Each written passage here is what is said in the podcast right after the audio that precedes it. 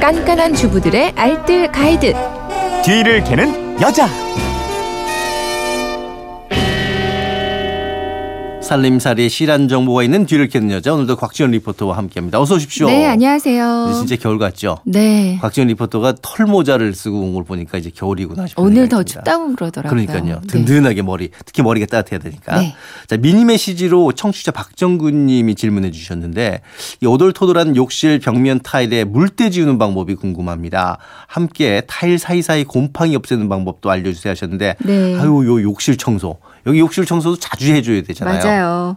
그 문의하신 욕실 벽면은 물이 항상 고여 있는 곳은 아니잖아요. 그래도 욕실 자체가 항상 습하기 때문에 가끔은 청소를 해줘야 합니다. 네. 욕실 타일. 그러니까 욕실에서 가장 눈에 거슬리는 곳 중에 하나가 바로 그 타일과 타일 사이거든요. 그러니까요. 특히 줄눈 부분이요. 여기 이제 주황색으로 물때가 끼다가 시간이 지나면 곰팡이가 음. 생기기 시작하는데요. 이제 곰팡이 한번 생기면 없애는 게 정말 네. 쉽지 않아서요. 곰팡이 생기기 전에 빨리 청 소해 주는 어, 게 좋습니다. 빨리 해줘야 되는 거군요. 네. 그렇다면 먼저 욕실 벽면 여기는 어떻게 청소하면 될까요? 욕실 청소하실 때는요. 네. 세제를 하나만 만들어 주세요. 간단하거든요. 만들어요? 네. 네. 치약과 베이킹 소다를 아이고 섞어서 우리 효자 베이킹 소다 또 나오네요. 또 나왔습니다. 그러니까 욕실 청소용 세제를 만들어 주세요. 그리고 주방에서 쓰는 초록색 수세미 있죠. 음. 이거 하나 준비하시면 됩니다. 먼저 고무 장갑을 끼고요. 욕실 벽면에 샤워기로 전체적으로 물을 한번 뿌려 주세요. 네. 대야에 미지근한 물을 조금만 넣고요. 베이킹 소다를 넉넉히 한 국자 정도를 음. 넣고 유통기한이 지났거나 오래된 안 쓰는 치약 있죠. 음. 이걸 한번 쭉 짜주세요. 걸쭉하게 아, 섞어줍니다. 이거 걸쭉하게. 그게 네. 중요하네요. 예. 초록 수세미에 치약물을 묻혀서 벽면을 전체적으로 한번 문질러 주시고요. 음. 이제 오돌토돌하거나 좀 뻑뻑하게 밀리는 곳은 찌든 때가 많이 낀 거거든요. 여기는 조금 힘줘서 여러 네. 번 문질러 주세요. 음. 이후로 샤워기 뜨거운 물로 한 번씩 문지르면서 헹구면 이제 벽면 이 매끈해지면서 깨끗해지거든요. 뜨거운 물로 헹궈야 다시 얼룩이 남지 않습니다. 네. 간단하네요. 치약이랑 네. 베이킹 소다로 이렇게 만들면 되는 거니까. 네. 근데 특히 이 타일 사이에 줄눈 요게 전 제일 신경이 쓰이는데 방금? 만들었던 베이킹 소다와 치약을 섞은 세제 있죠. 어. 이거 사용해서 타일 사이사이에 그 줄눈과 함께 닦아주면 음. 쉽게 청소할 수가 있거든요. 여기는 초록색 수세미보다는 모가 좀 강한 칫솔 음. 아니면 욕실 청소용 솔을 이용하는 게더 네. 좋습니다.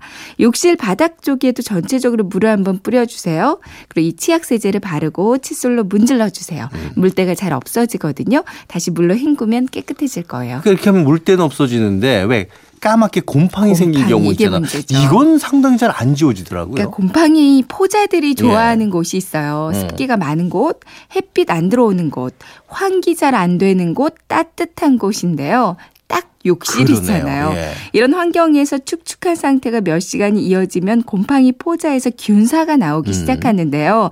이틀이 지나면 완전한 곰팡이 성체가 된다고 네. 그래요. 이때부터는 정말 없애기가 어려워지거든요. 그러니까 곰팡이 같은 눈에 조금이라도 보인다 하면 아예 초반에 싹 없애주는 게 좋습니다. 초반에 네. 박멸. 예. 네. 그렇다면 이 곰팡이 생긴 욕실 줄눈 어떻게 청소할까요? 이제 곰팡이에 뭐 식초를 쓴다, 네. 베이킹 소다 쓴다, 음. 락스 쓴다 다양한 방법들이 있어요. 근데 곰팡이 를 리트머스 종이로 pH 농도를 측정해 보면 식초와 같은 산성을 띠거든요. 오. 그래서 같은 산성 물질보다는 반대쪽에 알칼리성. 알칼리성 예. 물질을 쓰는 게 더 효과적입니다. 음. 그래서 알칼리성 물질의 대표적인 베이킹 소다나 아니면 락스를 그렇군요. 쓰는 게 더 효과적이거든요. 특히 락스는 강 알칼리성 물질인데 곰팡이 제거도 잘 되고요. 또 표백제 역할까지 해주기 때문에 금방 깨끗해졌구나 네. 이렇게 느끼실 거예요. 근데 실제로 락스 많이 사 용을 하시지만은 이거 조심해서 사용되는 물질이잖아요. 네, 맞습니다. 효과는 좋지만 네. 조심해서 써야 되거든요. 락스 쓰시려면 반드시 욕실 창문은 열고요. 환기구 돌리고 욕실 문도 열어놓고 사용하세요. 음. 반드시 고무장갑은 끼고요. 마스크도 쓰면 마스크도 좋고 쓰고. 이렇게 청소하는 예. 게 좋습니다. 곰팡이 부분에 물티슈나 키친타월에 락스를 조금 적셔서요.